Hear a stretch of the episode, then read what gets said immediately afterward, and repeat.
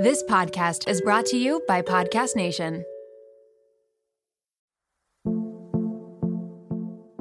gosh, this is like Real Housewives of Fiber. And there was like, you know, lots of kind of influencers and whatnot making claims about the impact of these high fiber products and just fiber kind of generally. And I was like, this is kind of wild because, you know, in 2022, we hear bad things about fiber, but it's usually from people doing like a carnivore diet and some Right. bro that listen to like Joe Rogan or whatever. But this is like uh, not what I was expecting. And when I heard that someone with this dietary plan was being attacked on social media or that there was these claims that fiber was killing people, I was so shocked because given the landscape of different dietary paradigms out there that cause harm, this was shocking to me considering that it really aligns with a lot of our dietary guidelines and recommendations.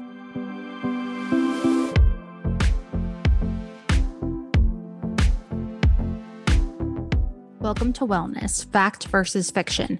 I'm Dr. Danielle Belardo, and I'm a cardiologist who loves evidence based medicine and nutrition science. But as a millennial, I've watched endless wellness fads take over social media. It's my mission to get to the bottom of things by bringing on the top expert physicians and scientists to help us determine what is fact versus fiction when it comes to your health. It's time to leave the pseudoscience behind and become empowered when it comes to our wellness.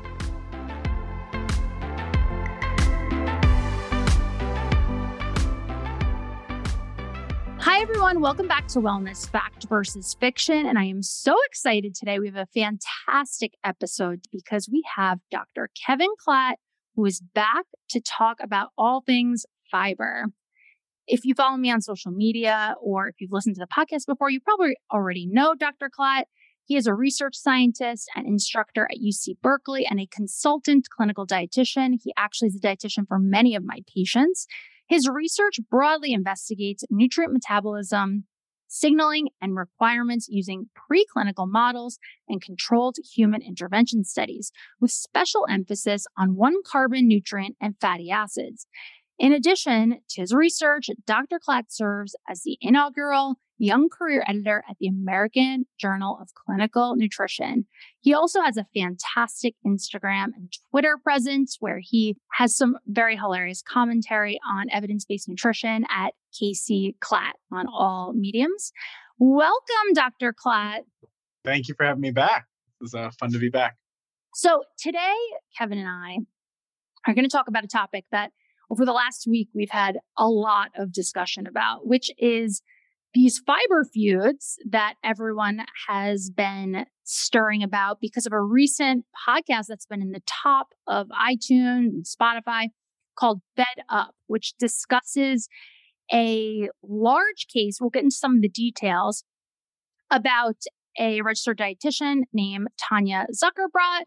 And it involves an influencer who has shared various posts about dietary fiber and plant fibers and various different parts of how fiber can be harmful. Um, throughout the podcast, you will see if you've listened to Fed Up already, there's various claims. We're going to get into them and discuss them. But Kevin and I are here to discuss fiber, and we're going to discuss this case and this topic and this controversy from a scientific standpoint. Kevin and I have absolutely no dog in this fight. We are literally just here to discuss the scientific evidence because we are huge fans of fiber and we love science. And it's really interesting because when we heard there was controversy, when I heard there was a registered dietitian who was being attacked for, uh, she essentially has a company, Tanya Zuckerbrot. It's called F Factor. We'll get into the details of it. But the company promotes um, largely a high fiber diet, and she has protein powders that are high fiber, high protein. And when I heard that someone with this dietary plan was being attacked on social media or that there was these claims that fiber was killing people, I was so shocked because given the landscape of different dietary paradigms out there that cause harm, this was shocking to me, considering that it really aligns with a lot of our dietary guidelines and recommendations. And so I, my interest had peaked. Kevin, what about you? When did you hear about this? I had a friend text me and was just like, Have you heard about this new podcast, Fed Up? And I was actually confused because I think there's like a Netflix documentary called Fed Up.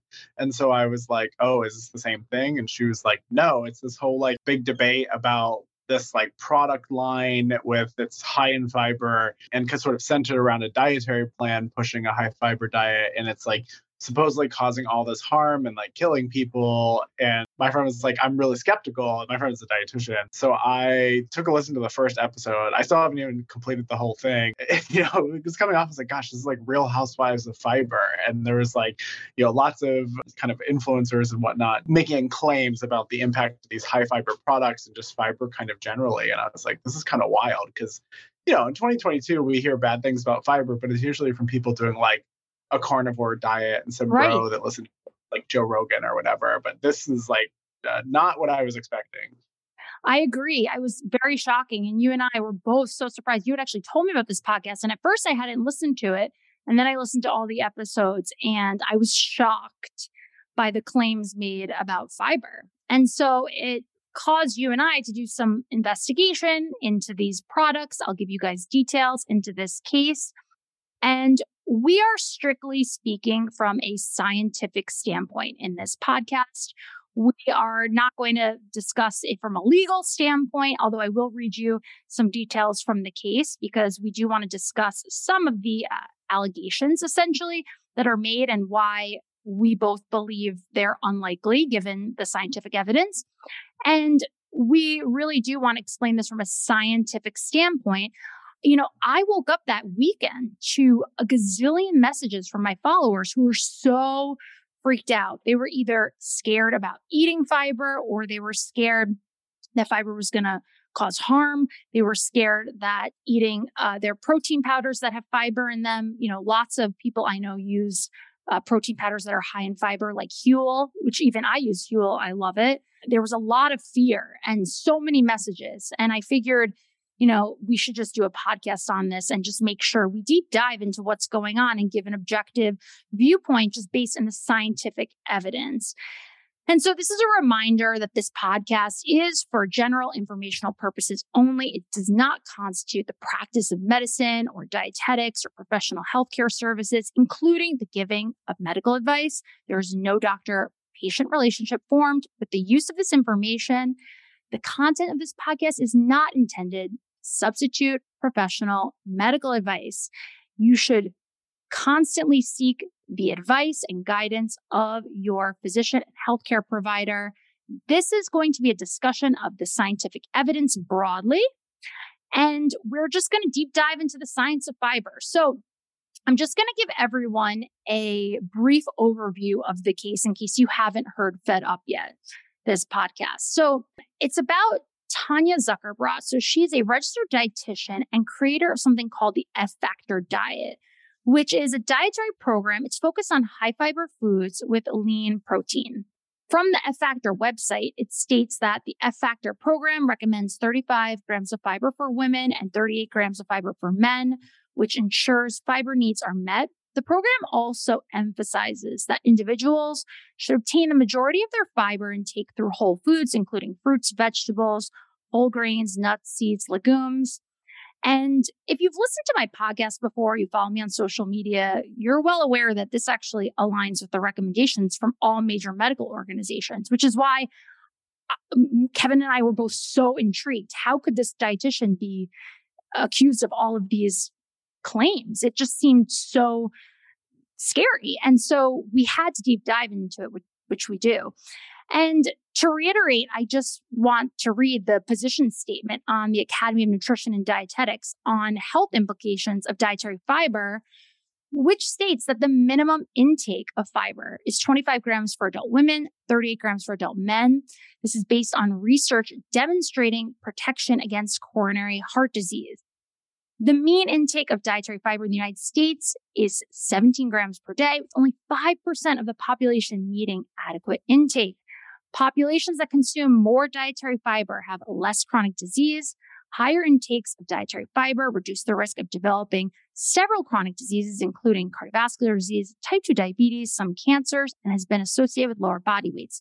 So, so far, with everything you know, you've learned about what this diet program recommends and with what I have researched about Tanya Zuckerbrot, this is really consistent and in line with our major medical organization recommendations.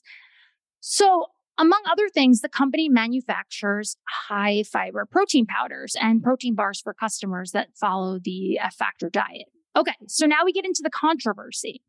So, an Instagram influencer is being sued for defamation by the CEO and founder Tanya Zuckerbrot and F Factor.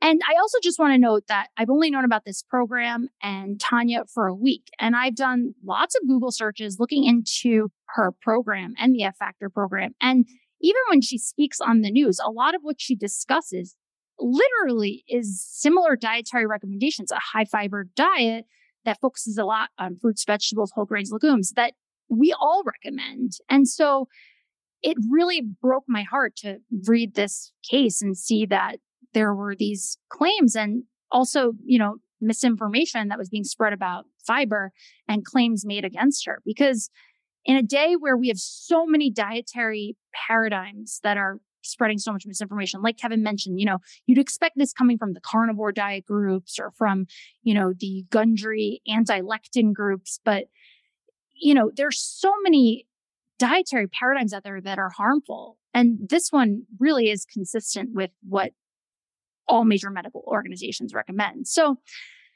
the details about the suit were not, of course, as I mentioned, this is not a legal podcast. I just am presenting the information for anyone that's not familiar with it. And so we can get into the science. The plaintiff, who is Tanya Zuckerbrot and F Factor, claims the influencer published over 4,500 false defamatory and harassing statements beginning in July 2020. This case is filed in the Supreme Court of the state of New York. From the filing, which is available for anyone to read online, and we're going to get into these statements, it says that since the beginning of her campaign against F Factor and Zuckerbrot, Gellis, I guess that's the name of the influencer, has published numerous outlandish, false, and defamatory statements about the F Factor diet and F Factor products, including the following. Gellis falsely stated that the F Factor diet and products are unsafe and cause people substantial emotional and physical harm. Gellis falsely stated that she had evidence that someone died as a result of consuming the F Factor products. Falsely stated that she had evidence that the F Factor products cause a woman to miscarry a pregnancy. Falsely stated that F Factor encouraged pregnant women to ingest at unsafe levels arsenic and a product called guar gum four times a day falsely stated that the F Factor product contains high levels of arsenic and therefore the products are unsafe, falsely stated that she had evidence the F Factor powder caused a heart attack. That one specifically, Kevin, hearing a high fiber diet caused a heart attack, I was like, uh, me and Kevin both were like, this is wild.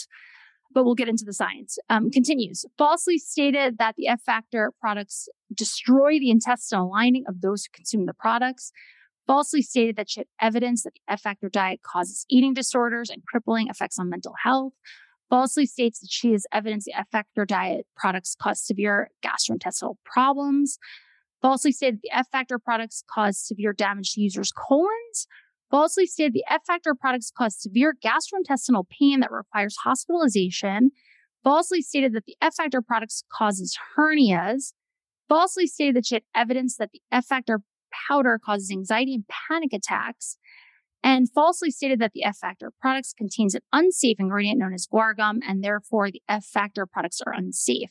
So, per documentation, the court has stated that Tanya Zuckerbrot an F Factor, this is word for word from the documentation that says the uh, plaintiff states viable claims for defamation and product disparagement. They sufficiently allege that Gellis made or republished false statements with actual malice, that is, with knowledge of their falsity or with reckless disregard of whether they were false. Although the First Amendment gives Gellis broad freedom to express her thoughts and opinions, vulgar or otherwise, she does not have legal immunity to publish false factual information about people or products under the gauzy cloak of being authentic and raw. Of course, whether some or all of her statements were indeed false is a fact question that cannot be decided on this motion. So what this means is that the lawsuit has moved forward, is now in discovery. And so essentially, this influencer had been sharing what she claims alleges are individuals' claims about these products and their harm. And so you may be wondering, okay, so what is in these products? So I already told you about the diet, right? So the we already agree that the dietary paradigm in itself, recommending 35 grams of fiber per day and obtaining the majority of your fiber intake through whole foods, including fruits, vegetables, whole grains, nuts, seeds, and legumes. This is consistent with what I just read to you from the position statement of the American Academy of Nutrition and Dietetics.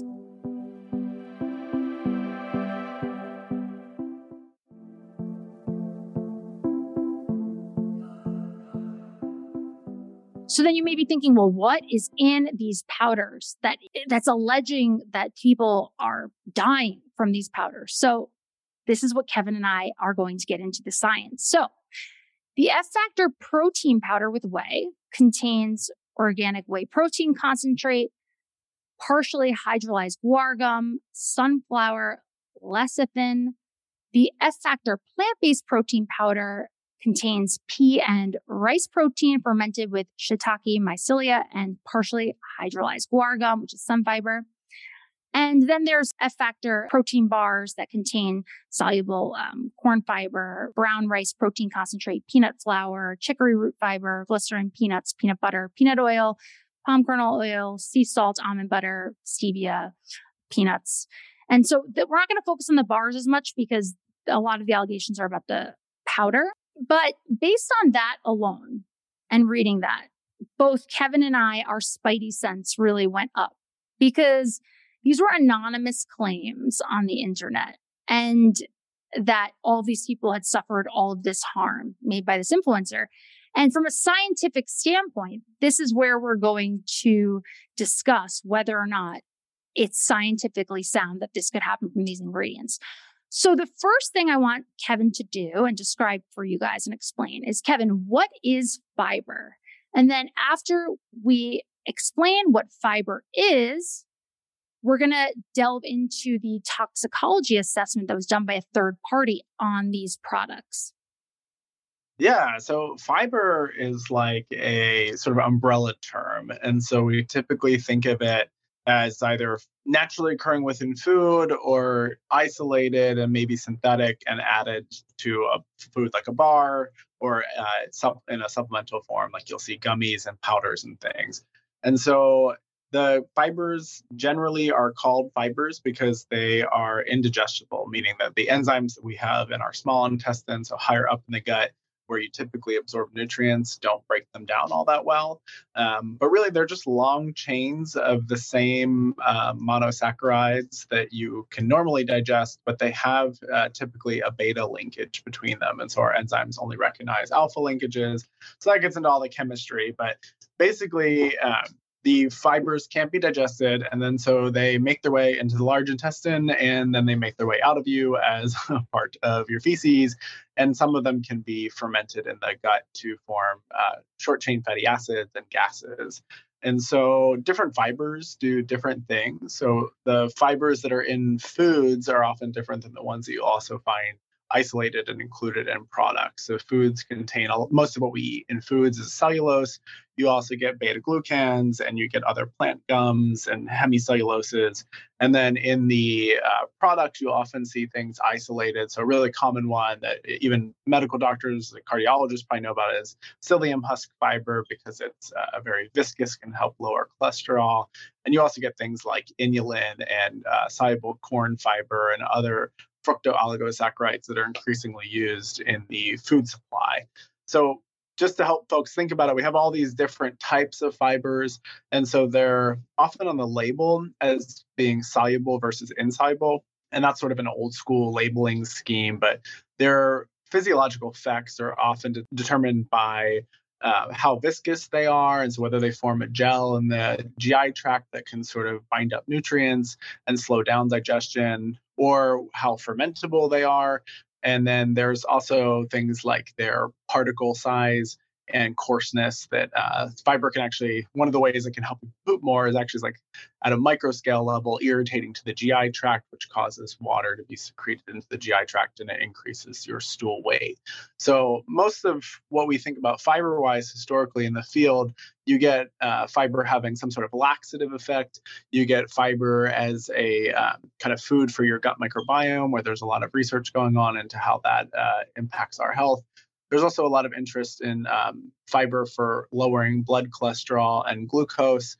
I think you talked in a previous episode about how fiber lowers blood cholesterol by uh, sort of binding up bile acids that would normally be reabsorbed and then uh, leading to their excretion in the stool. And then the liver kind of sucks cholesterol out of the blood to produce new bile acids. So biles form from cholesterol in the body.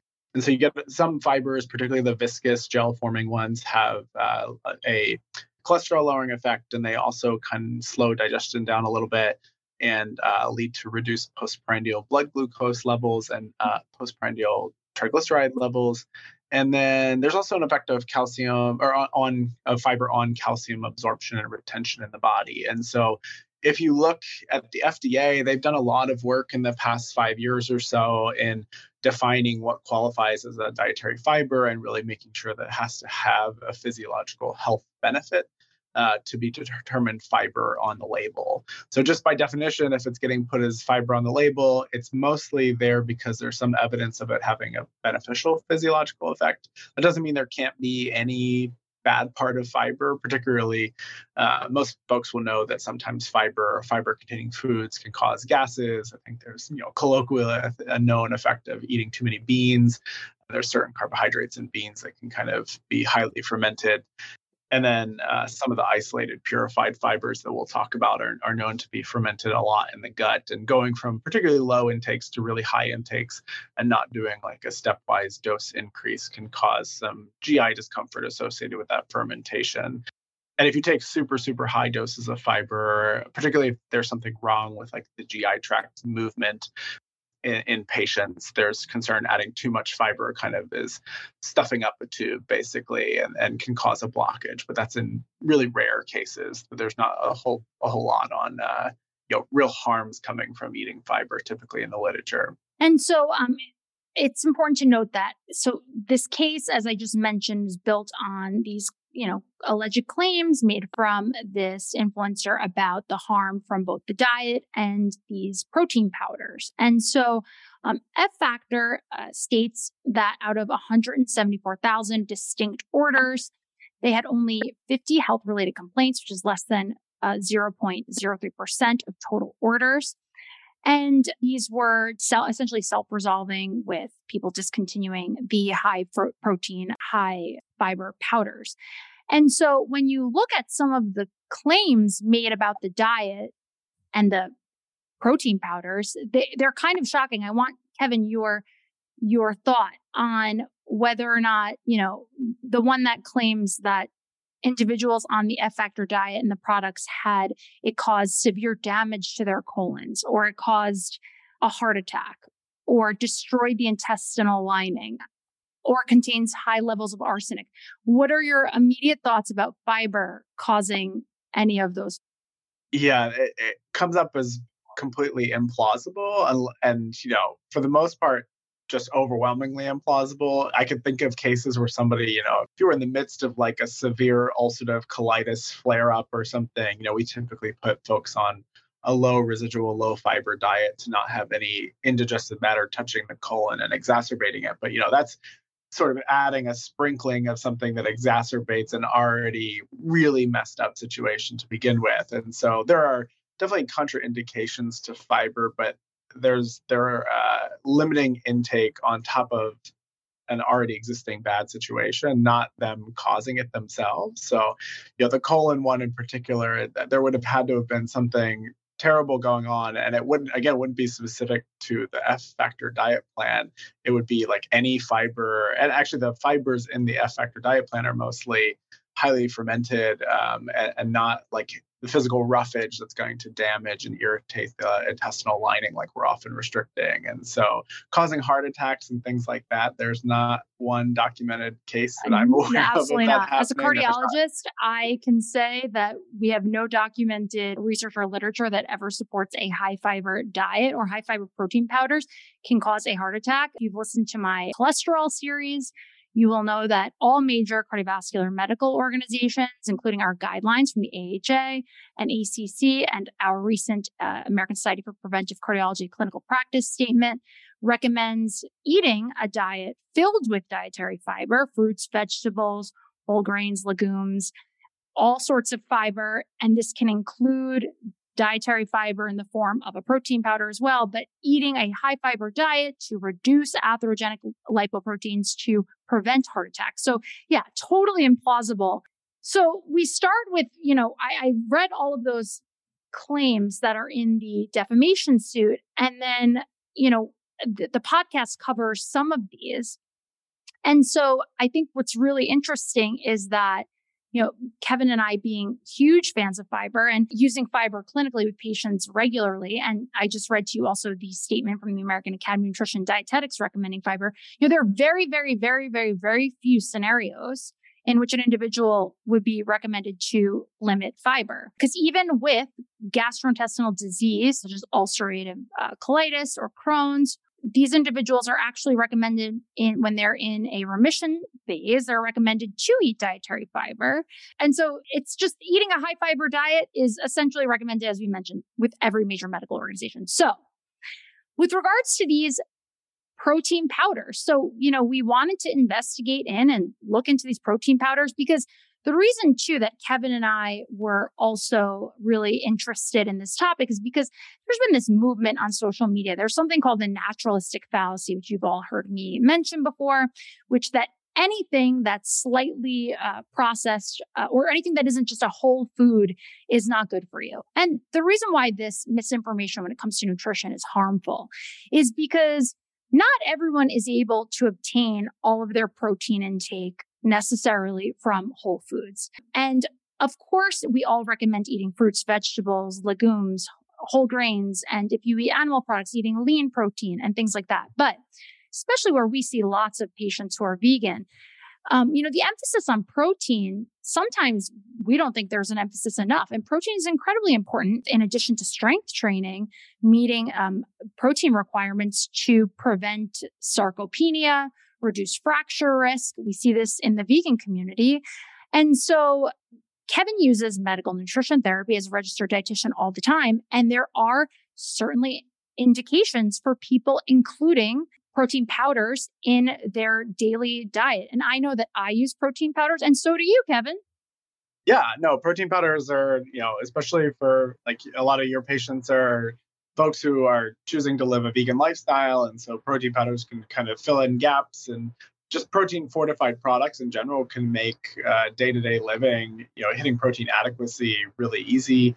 Uh, it's hard to bring around tofu and soy products all the time and get tired of lentils and it's not the easiest on the go stuff. So just out of convenience, it can be quite helpful. But you know, even some of the best evidence we have for medical nutrition therapy for um, weight loss and uh, treatment of obesity is using meal replacement powders, which are basically a protein powder with a multivitamin and some added fibers sprinkled in. And so we have people drinking these sorts of you know formulations all the time. And that's not to say that they're magic or anything, but they're a tool in the toolkit of uh, a lot of registered dietitians out there uh, helping folks to util- switch up their diet to address different medical conditions. So you can imagine if you're listening right now, you'd be probably just as equally perplexed as Kevin and I with regards to I cannot believe that this diet has been so attacked, this dietary program, given all of the scientific evidence we have. So then we figured out, okay, well, then the next step is let's look into these protein powders. So, as I mentioned before, I'll reiterate. So, the protein powder with whey, the ingredients are organic whey protein, partially hydrolyzed guar gum, sunflower lecithin. The plant based uh, F factor protein powder has pea and rice protein fermented with shiitake mycelia um, and the partially hydrolyzed guar gum. And just from reading those ingredients, I immediately know, and I know Kevin knows as well, that these are standard protein powder ingredients that are used in protein powders and foods across the country. Very common. There's nothing at all shocking or abnormal about these protein powders. These are used frequently with our own patients regularly. There were claims of uh, high levels of arsenic and high levels of lead in these products. And so we obtained the toxicology and risk assessment report, and it was done by a third party. And Kevin is going to take us through that.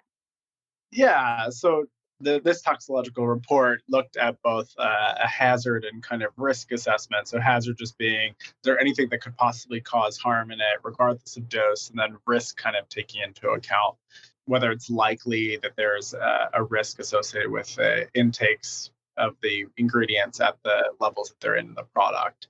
And so the way that this third party company did it was to kind of break down whether there was low or high risk, or low, medium, or high risk. And so none of the products were flagged as high risk where there's like obvious toxicological effect in the general population. The low and medium risk, low was anything that was pretty much established safe history of use in human populations and some of you might know the generally recognized as safe for GRAS intended use by um, the FDA. So anything that fell in that category was considered low risk, and then uh, medium risk for anything that required you know special regulatory labeling. Um, and so pretty much in, in that instance, the main ingredients that were medium were dietary allergens. So the some of the products contain things like peanut flour and peanut paste and almond butter. So, because they're an allergen, just like any food that contains those products, they could be potentially harmful uh, for somebody who has an allergen. And then um, the other medium items were cocoa and rice products that were in there. Um, and that's just because those, uh, like cocoa bean powder and uh, rice protein concentrate and things tend to have higher levels of heavy metals, like you mentioned. Again, this is not specific to F factor. This is just by the nature of those foods, they naturally are typically grown in soils that contain lead, and then they, as plants, will take up the lead. Um, there's a lot of monitoring and safety stuff done by the FDA uh, to limit heavy metal exposure and measure the amounts within those foods.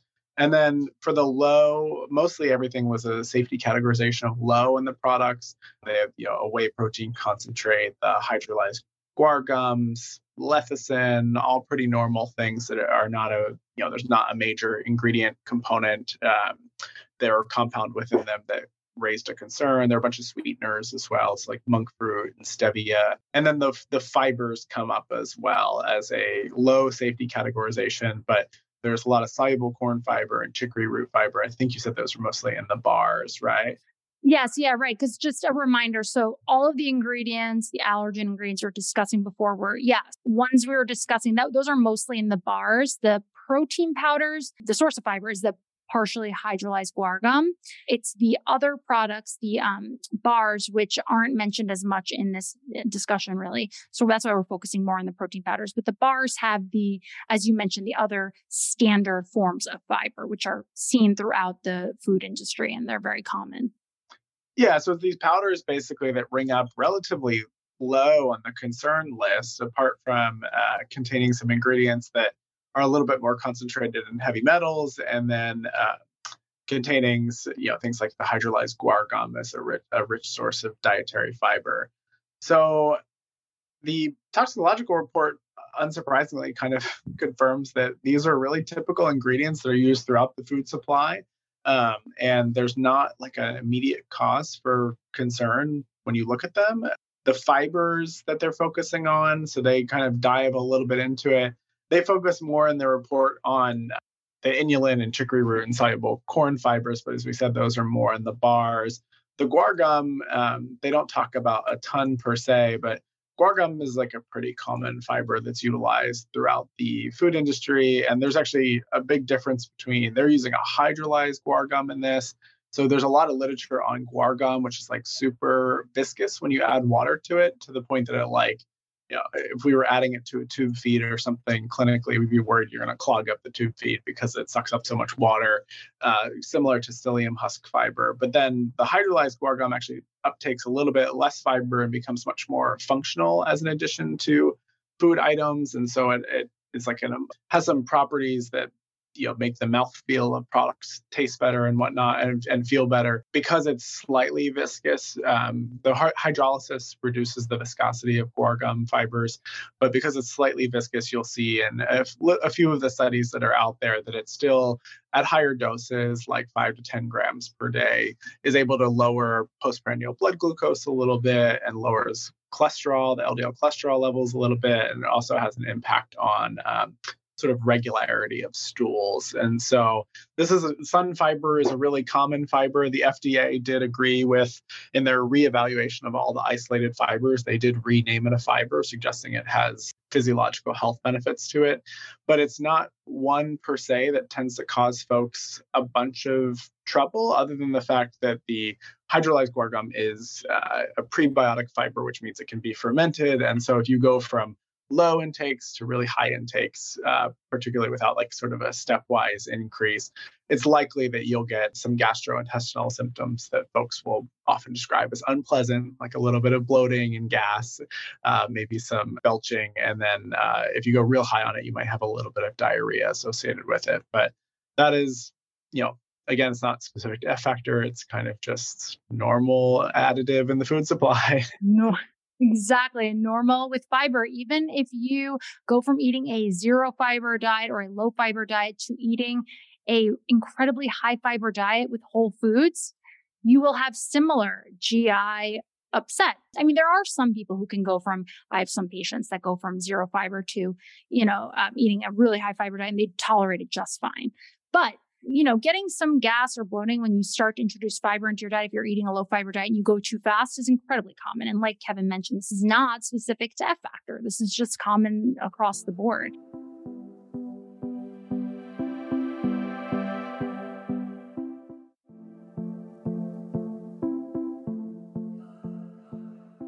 So, one thing I really wanted you to touch on, because even anyone listening that isn't familiar with the FDA process, the way we evaluate and the food safety, even anyone that's listening that hears the safety categorization of medium for the cocoa powder because of heavy metals or medium for um, brown rice protein because of heavy metals.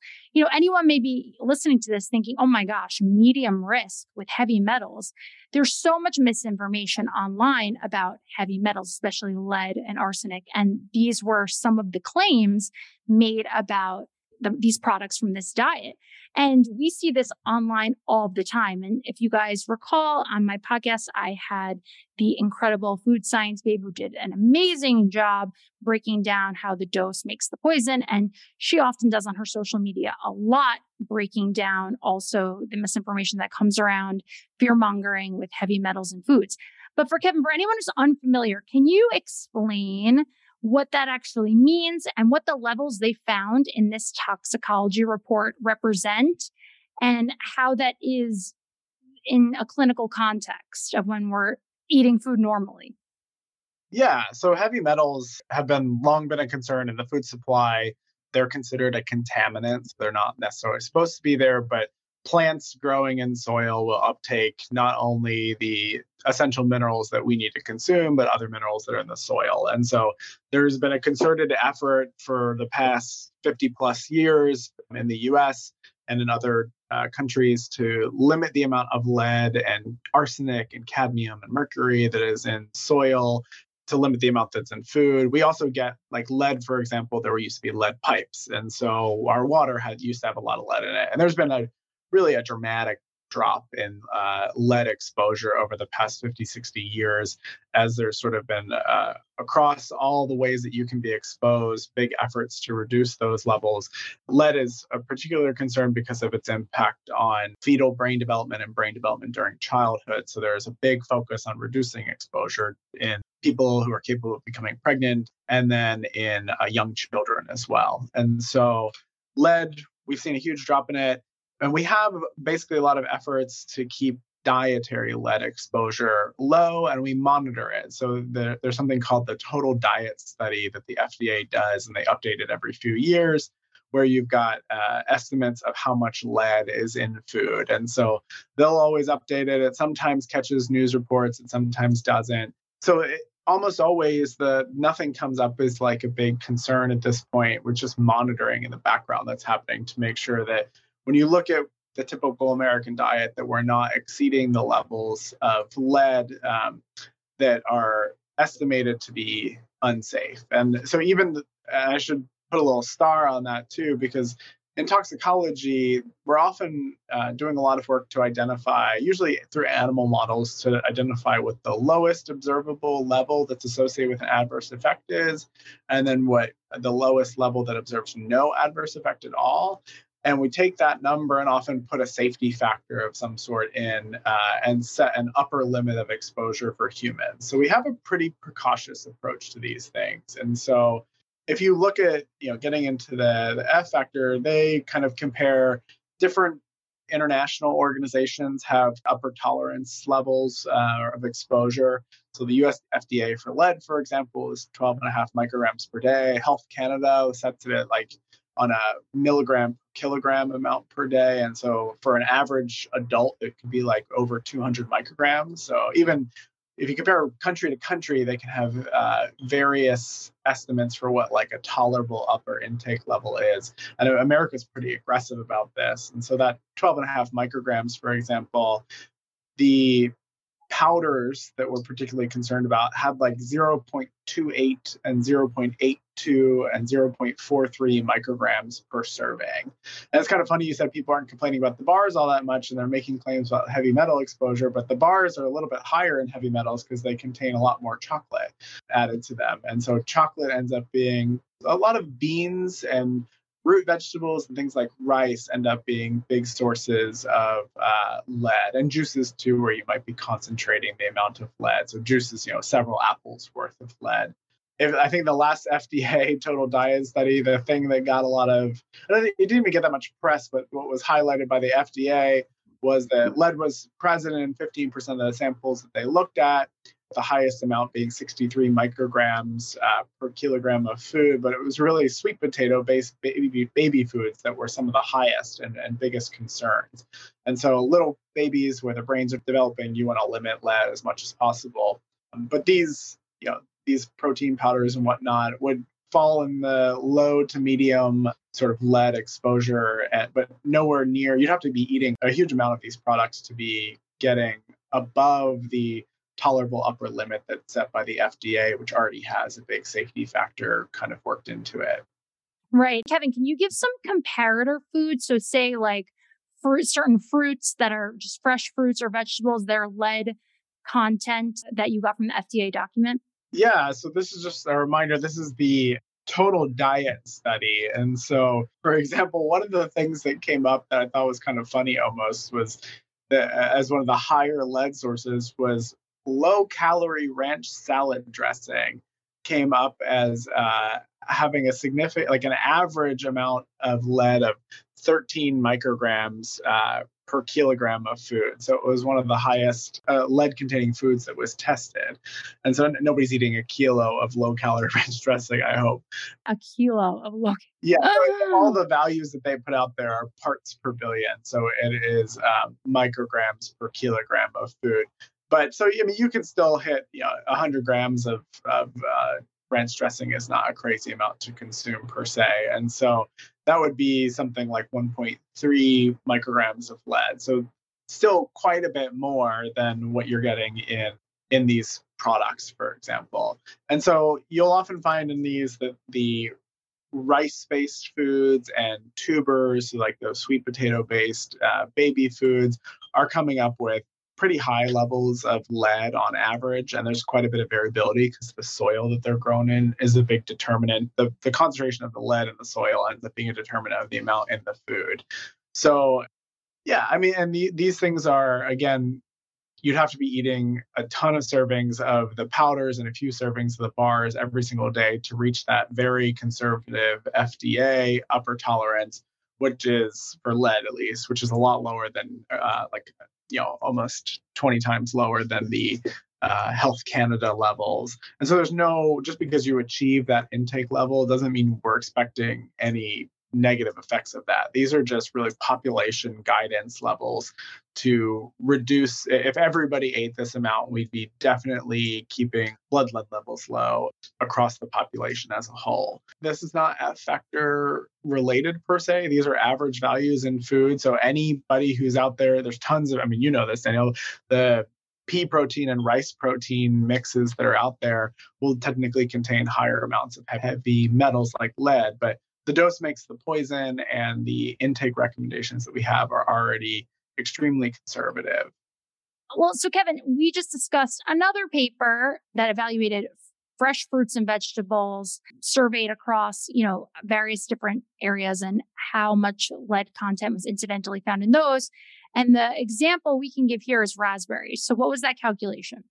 Yeah, so they the paper says that fresh raspberries have about 12 micrograms of lead for one kilo. And so to put that into terms that actually makes sense, a cup of raspberries is about 123 grams. And so that'll give you about, if you round it out, about 1.5 micrograms of lead per cup serving of raspberries. So just that's some, I think, some nice perspective on um, one that the the amounts vary a, a, good bit if you look at some of the values that are out there reported but if you're going to say that like avoiding protein powders and st- serving of these protein powders is like really important because of the heavy metal content then you also have to start saying that all these fruits and vegetables are things that you should be avoiding. And so the, the the take home message is that the dose makes the poison. You're going to eat some lead in the diet because there's lead in everything. And there isn't any recommendation from any authoritative health body saying to avoid these otherwise healthy foods because they're lead components, because the average American diet still leads to very safe intakes of lead. Exactly. Thank you very much for clarifying that. And then the second concern that was raised was arsenic. So, do you mind going through that data?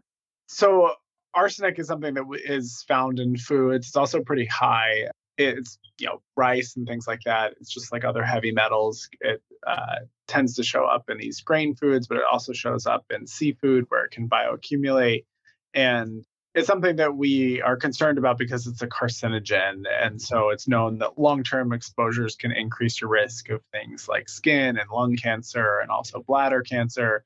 And so we definitely want to limit the amounts that we're exposed to. And again, diet's only a partial determinant of exposure, just like all heavy metals. They're coming from other uh, cosmetics and uh, other occupational health exposures. And so diet's a, a partial determinant of our of our uh, total arsenic exposures. But so because of the rice that's used in some protein powders, there are claims that come with the arsenic exposure mainly. And so, if you look at the numbers that are reported in the toxicology report, for well, if I guess first for arsenic, the reference dose or the upper kind of dose from the US EPA is 24 micrograms per day. So we're trying to stay below those limits. And then if you look at the powders, the unflavored vanilla or chocolate, they contain per serving anywhere from uh, 2.86 to 4 micrograms per day. And so, again, they're a partial determinant of your total arsenic intakes through the diet. And uh, this is actually, I think the arsenic one is a better example where the total upper limit, it's, it's really a small fraction that it would be contributing to. And so, yeah, I again, it's like kind of the same story as it was with lead, where it's the dose makes the poison, and diet contains a bunch of contributors to total arsenic and total lead and just all of our heavy metal exposure. And these products are a little bit more concentrated than some foods that we're eating throughout the diet, but you can find plenty of examples of foods that are otherwise healthy that people eat on an everyday basis that uh, contain similar amounts of them. And you'll hear, you know, there's legitimate efforts at a population level to reduce the amounts of these in foods, but that's also largely because we're trying to make sure that infants and pregnant people are not exposed to excessively high levels of them. Um, but for the average adult eating F factor products or any other product made with a rice protein concentrate, these are well within normal limits that you would be exposed to that are considered safe.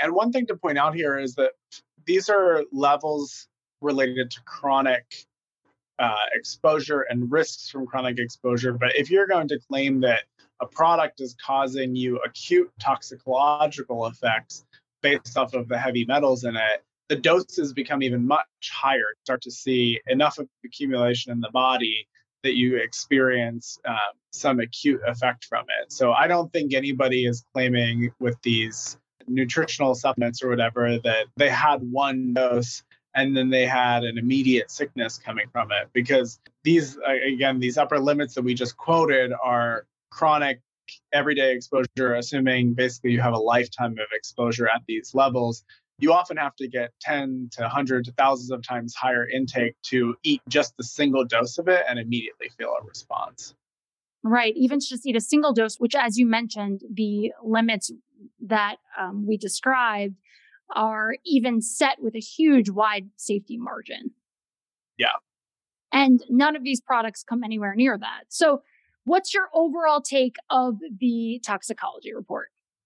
My overall take is I feel bad they paid for this because it's it's what I would have said to them. Pretty much you could have submitted me a nameless protein powder supplement and said it can it's a chocolate flavored rice and pea protein and I would have been like oh, in and it's got some added fiber to it. And I would have said, oh, in theory, it might cause somebody gas, and people are probably going to be, you know, you could write a headline about the heavy metals in it, but uh, the intakes would still be well below what you'd expect. It's kind of crazy that if, if there was a podcast about, you know, the broad trends in the food industry to having more fermentable fibers added and more um, rice-based protein supplements, I would make that would make slightly more sense to me.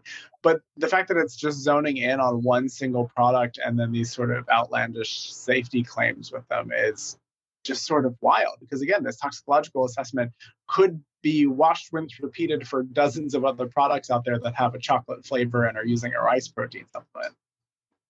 Absolutely. And really just nothing that we would scientifically expect any differently. Like when you hear someone eats uh, something high in fiber and they have some gas or bloating that is just very well known in the scientific literature, it doesn't mean that you are uh, you can't eat fiber. It just means you need to introduce fiber into your diet more slowly. So I think it's also really important to point out, like this toxicological assessment report, they're not sending samples off to measure anything de novo. And so you could argue, you know, good faith argument that there maybe there was something, you know, special in these products, like a contaminant or whatever.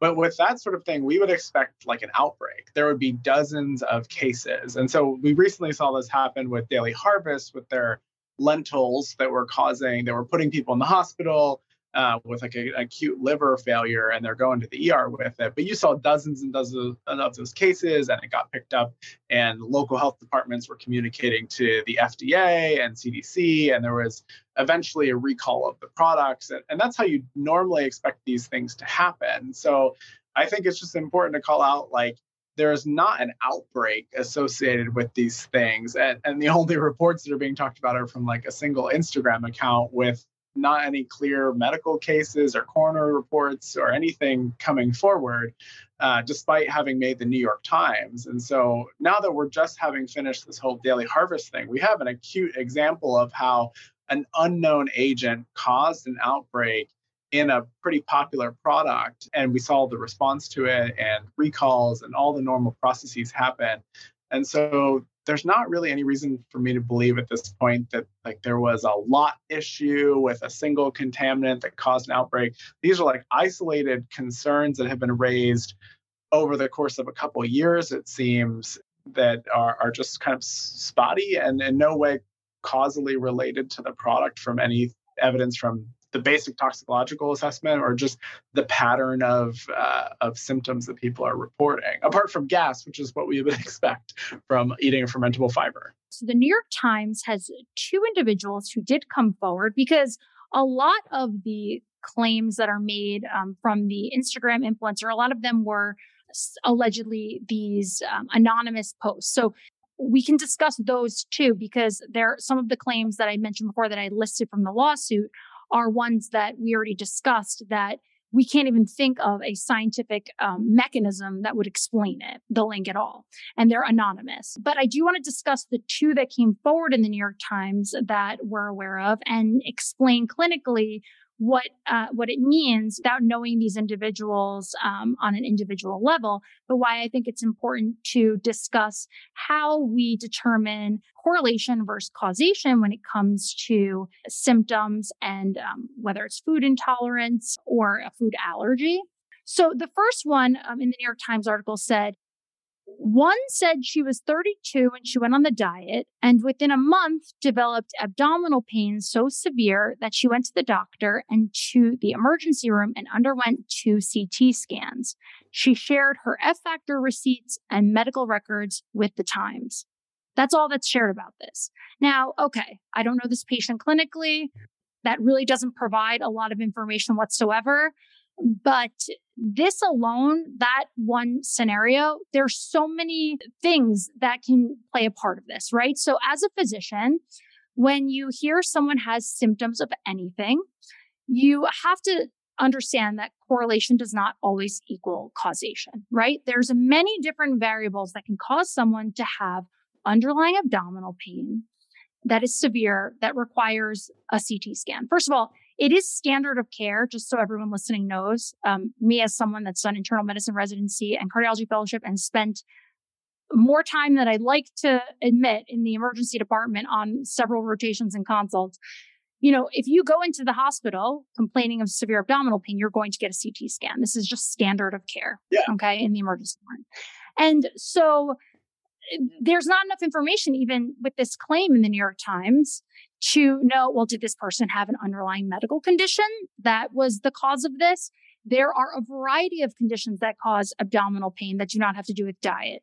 Okay. So from that one individual case, you can't even state for sure that you know that their abdominal pain episode, which that's all the information we have about it was from the diet. Yeah. Second of all, even if it was from the diet, even if someone ate a ton of fiber, they'd never eaten fiber before, they eat a ton of fiber and they get severe abdominal pain. That is self resolving. Yeah, I, I feel like there's a reliance in this anecdote. You know, it sounds like it has a lot of meat because it's like, oh, they had to get a CT scan. But like when you go to the emergency room and you say complaining of extreme GI pain, you know, they just want to make sure they want to rule out that it's not an obstruction or something. Appendicitis. Yeah, and you need a CT scan for that. And so, like, it's that in and of itself isn't a dramatic medical conclusion. It's like the first step of screening almost. And so nobody's doubting that if you were to eat like a bunch of these bars and you're on a low uh, fermentable fiber diet and you start eating 40 60 grams that you might have like significant GI distress associated with that because most Americans, I think, for background information, are like eating about 14 grams of fiber a day. Most of that is cellulose, which is not fermentable.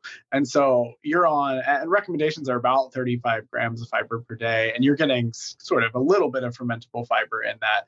So the idea that you go from eating very little fiber to eating pure doses of an isolated, highly fermentable fiber that is just, uh, you know, even somebody with a great GI tract, no IBS is going to feel a lot of flatulence and some pain with that. And that's the other thing we don't know about this patient. If they have some sort of background GI condition associated with dysbiosis, that then dumping uh, an unknown amount of this fiber into might have worsened the, the gas and the GI pain that comes with that. But as you said, it's it's self-resolving. There's not like you know the person didn't lose a colon or anything from it. It's uh, just gas pain that probably felt really bad in the moment. The person rightly went to the ER just to get make sure nothing else was wrong, and then we don't really know what else happened. Exactly. So we have no clue what happened. They could have found some other underlying pathology that we don't know. This could have been self-resolving. We have no idea. The second claim in the New York Times is someone who said that after eight months of drinking the um, F factor powder, she developed excruciating red spots that required biopsy. Both these women said symptoms disappear when they stop the diet. So if this individual had red spots that could potentially be something related to if she had a whey allergy or some sort of intolerance. And that is common with these ingredients that we see. Actually, it's not incredibly common, but with these ingredients, when it comes to side effects of people who do have some sort of intolerance or allergy to these foods, that is nothing shocking at all. If this person has a whey allergy, this would occur if they ate any other form of whey protein. It's not specific to this kind of protein based on the toxicology analysis we just discussed. Yeah, red spots are not, and other sort of uh, skin manifestations are not uh, unheard of. They're relatively common in the allergy world. And so it's Uh, it doesn't usually make it to the New York Times, but but usually, you know, people show up to clinic all the time for allergists, and their advice to try exclusion of a specific ingredient as part of an overall comprehensive allergy assessment. The, I mean, it could also be we have no idea. Like, was this did this person get some contaminant in their whey? Like, as far as like, did it was it expired? Was it they scooped their hand in and got some bacteria in it? And so there there's so many reasons why somebody could be having a so many to a food that uh, and, and also, when things happen where I was doing this, something manifested months into using it, and then I stopped it and it went away. You don't have a control group there. Like it's just a, it's an anecdote, and that's not to discount the reality that they had symptoms, but it could have been they were also doing some eating something else at that time or exposing themselves exactly. seasonally to something that they were having a reaction to that also happened to be removed from their diet or uh, just their total exposure around the same time that they stopped the product. So now those are the only two public claims that I've been able to find that were in the New York Times. I've yet to see other ones. I could be wrong. They could be out there, but so far those are the only two pub- public claims I've seen. And this started in 2020. And so it makes sense why this suit is going, uh, why the judge agreed to allow this suit to go forward, because the following claims I'm going to tell you are quite shocking. And from a scientific standpoint, we are talking about from a scientific standpoint, based on the literature, whether or not these are plausible or we've ever seen them before. Okay. Directly from the court case. So some of these claims, as I mentioned, are just absolutely shocking. And so, uh, from the court case, the defamation case, one of the other claims was that the influencer had stated she had evidence that someone died as a result of consuming the F Factor products.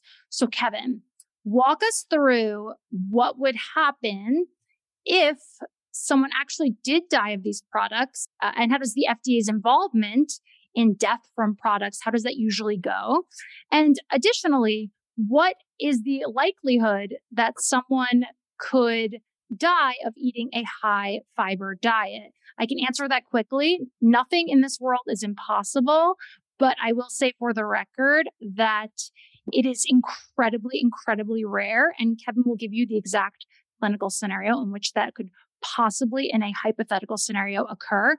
That being said, he's also going to walk you through what would actually happen from a regulatory level if this occurred. Okay, Kevin, go.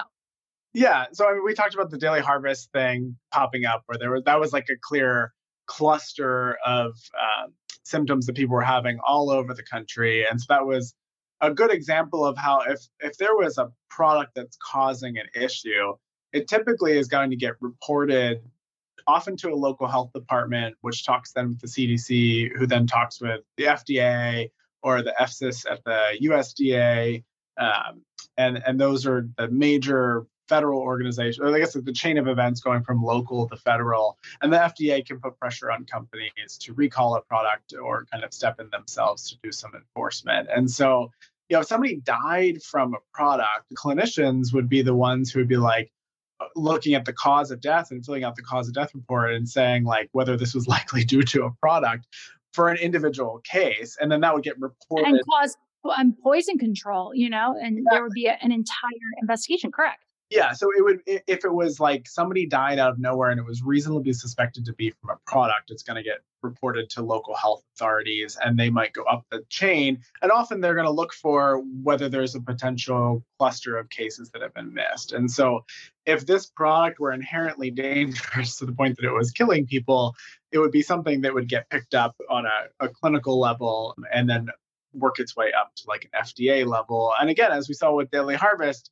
you know, this got picked up pretty quickly because it was people were having this rare liver failure. And so if somebody was dying, and this is where it's hard to assess this because the claim that's being made by this influencer is not saying what they died of.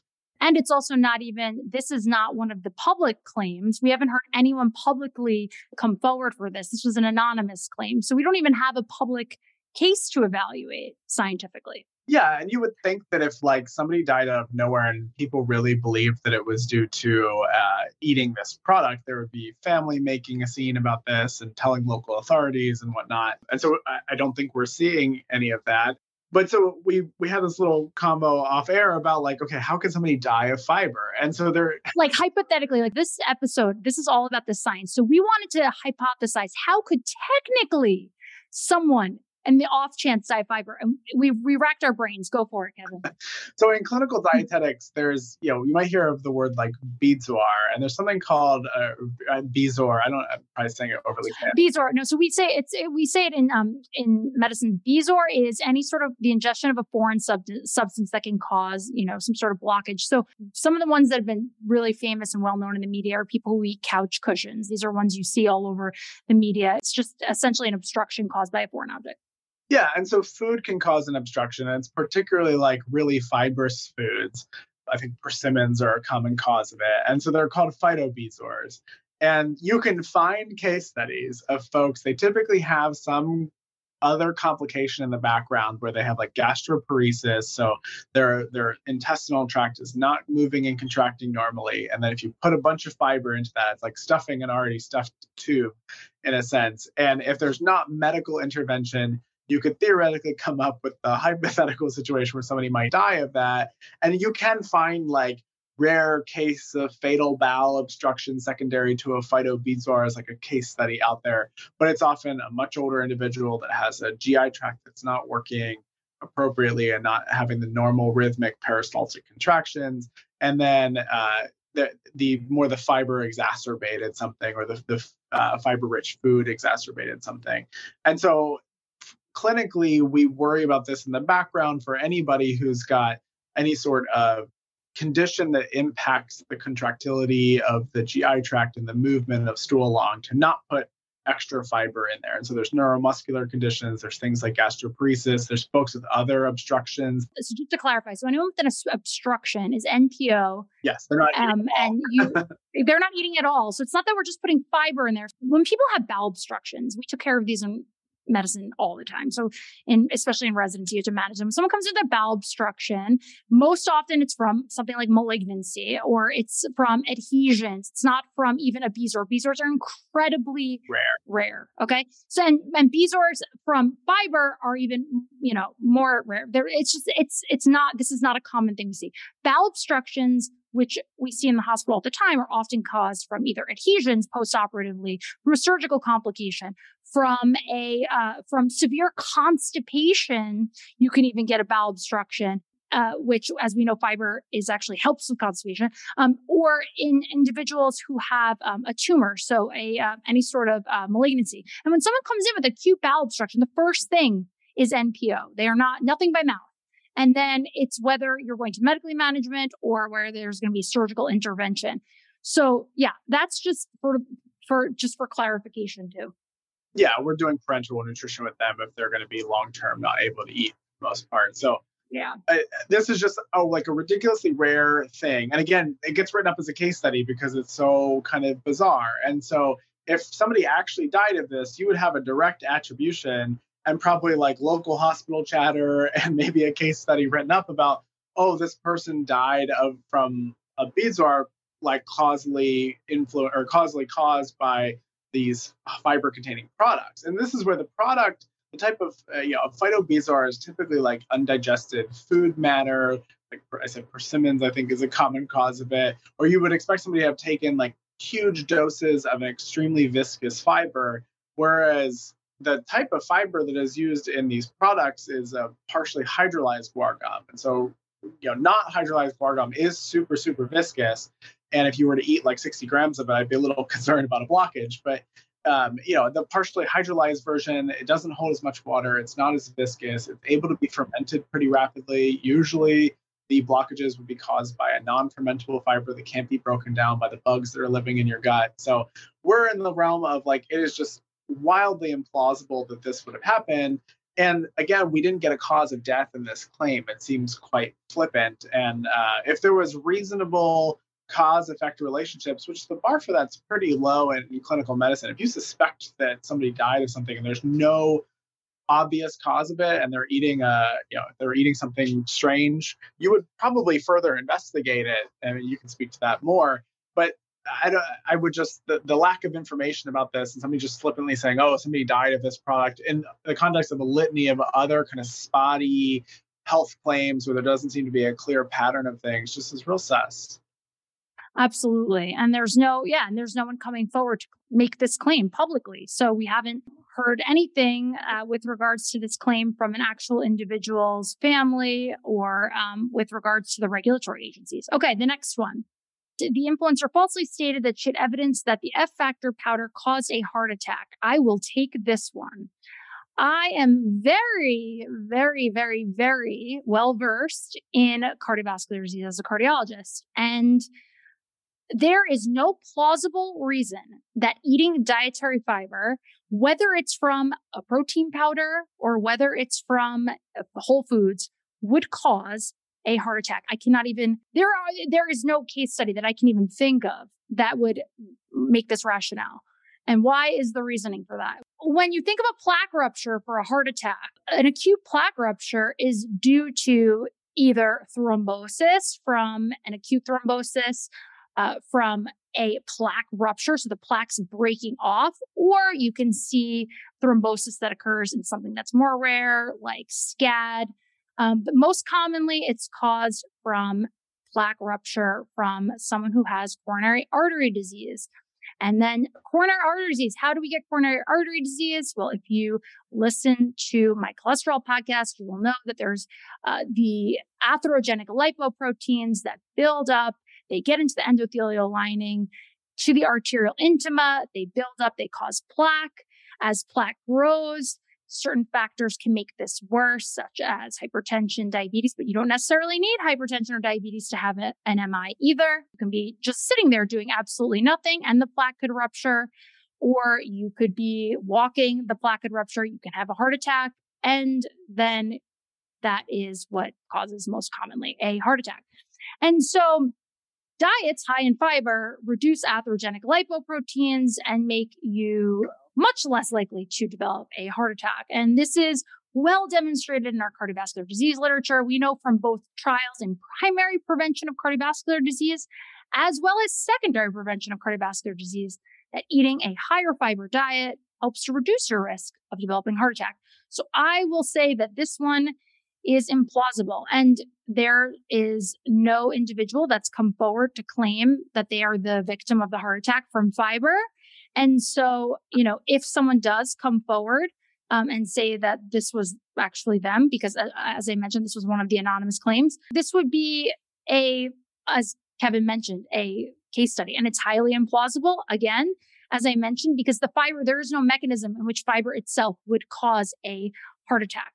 And so correlation does not equal causation, and it is highly implausible. Dietary fiber helps you to reduce your risk for heart disease. So, next up is oh, this is wow. F factor powder causes anxiety and panic attacks.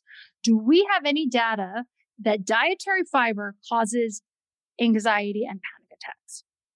No. no. There, the answer is no. There's no research that shows dietary fiber causes anxiety or panic attacks. Somebody with anxiety and panic attacks might be more predisposed to seeking out diet products and using them, but that's reverse causality. Like, I would be surprised somebody who used this product at some point had an anxiety or panic attack, but it wasn't caused by it.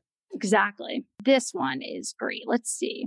The influencer falsely stated the F Factor product causes severe damage to users' colons. What? I know. It's and so this also again, as I mentioned, the only two verified claims we have are the two in the New York Times that we've already discussed. So this one was another one that was an anonymous, you know, uh, thing that the influencer used to promote this. And I know that every gastroenterologist I work with would pass out if they saw that because we all know that eating dietary fiber is a huge portion of colon health Yeah. reducing risk for colon cancer, keeping your colon healthy.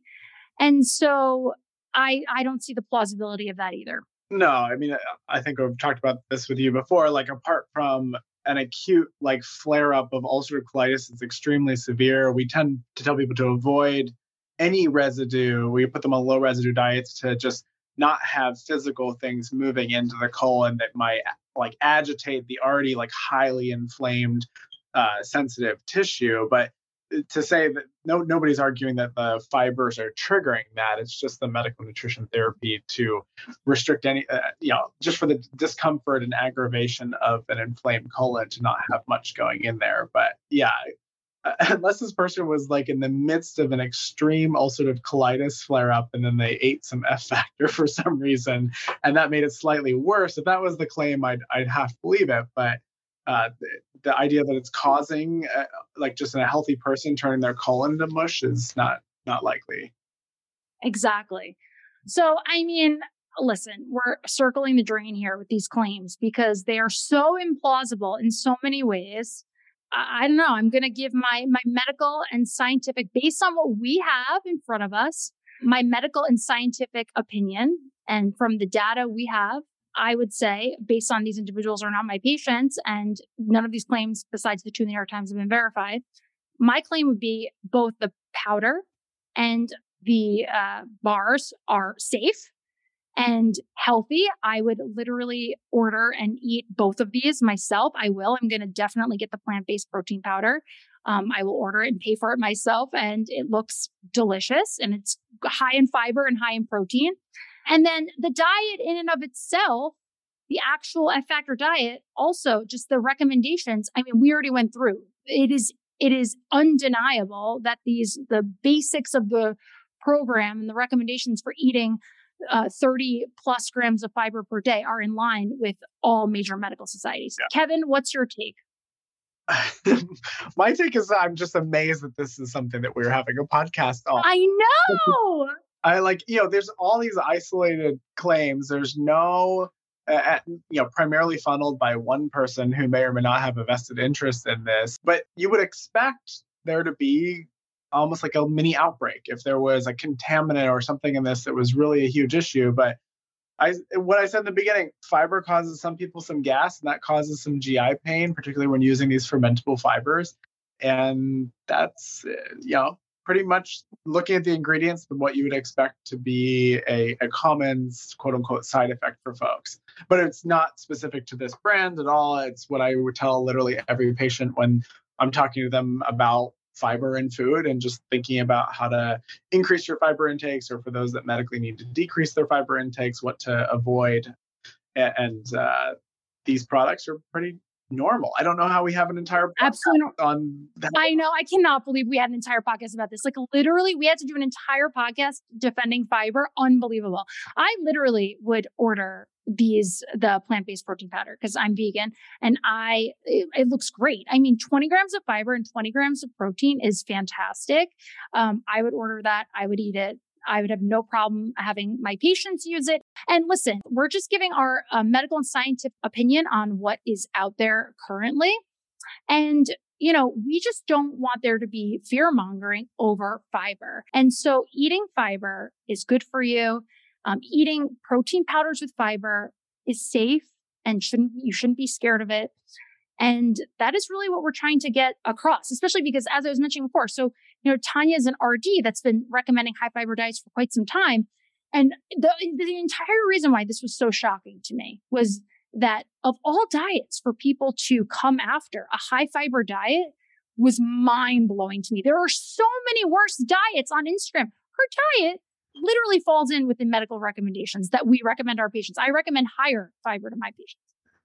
Yeah, and I think to tie this back into the point of your podcast in general, like you're you're more than willing to call out the litany of you know kind of predatory testing and supplements and diet plans with no evidence whether it's pushed by an RD or by an MD or just a random influencer.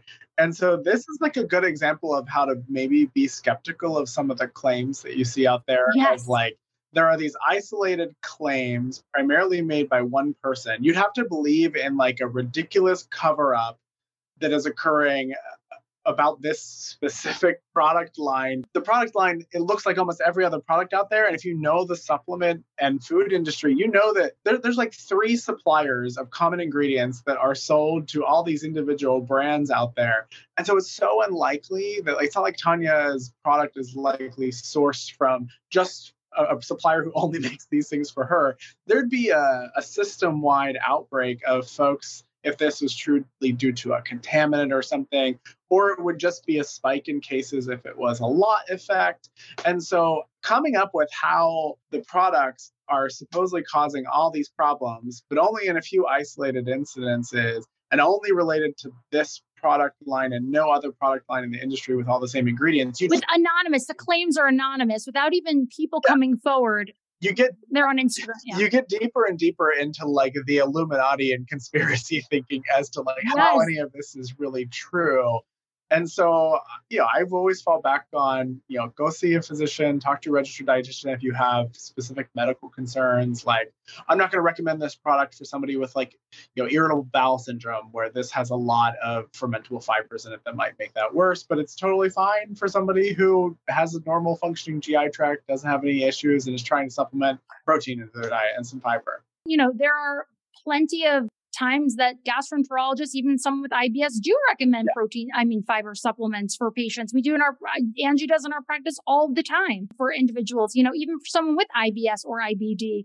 yeah. So I agree with you. And, and I think that it's also important to reiterate that uh, if you do eat anything, whether it's raspberries you buy at the supermarket or a new protein powder, if you uh, change your diet in any way, shape, or form, you should always be discussing this with your physician, especially if you have any sort of side effects. Anyone who's starting, especially changing their diet and going into a high fiber diet from a diet that's not high in fiber, you know, we always recommend starting to increase fiber slowly, three to five grams of fiber per day, and trying to do it in a slow manner, in a stage wise approach.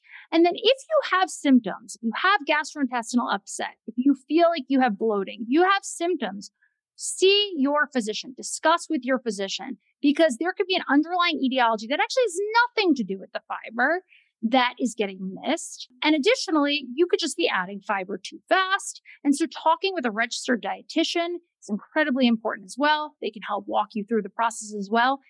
You should not fear fiber. I think that's a good note to end on. Don't oh. don't fear fiber. don't fear fiber. Yeah, so that's our deep dive. This was really long. It was. I mean, again, I cannot believe that there are court cases going on about claims of fiber killing people, but it is 2022, so I guess anything's possible. I know. It's unbelievable. That was fun. Thanks, Kevin. Of course. Thanks for having me on again. And let everyone know again where can they find you on social media? Uh, I use Instagram and Twitter at KCKLATT. Feel free to reach out or ask any questions about anything we talked about in this podcast or nutrition in general big nutrition nerd, and uh, hopefully this uh, podcast, you know, can spread some uh, light on all of this. Why we have a top podcast now about uh, fiber and all of its ails, apparently. scaring everyone, scaring everyone away from Kevin and I, our favorite, uh, our favorite nutrient. No, I'm gonna have some ask fiber tonight just to celebrate this podcast. Yeah. By the way, Kevin and I, just so everyone knows, all right, I am Kevin and I both eat Huel protein regularly that has protein and fiber. Okay. So this is, this is nothing that's bizarre to us. This is everyday life. And I eat 90 gra- I eat 90 plus grams of fiber per day and Kevin probably does too. So Oh yeah. Repeat pasta. We are uh, big time fiber fans. Big time fiber fans. Okay. Thanks, Kevin. All right. Bye. Thanks for listening to this week's episode. I would love to keep bringing you all the latest health and wellness information and misinformation to debunk. So please do me a quick favor and leave a five star rating, review, and share with a friend. Make sure to leave a comment about which wellness fad you'd like debunked next, and I'll get to the bottom of it. Follow me on Instagram at Danielle Belardo MD and our podcast page at Wellness Fact versus Fiction, and be sure to tune in next week.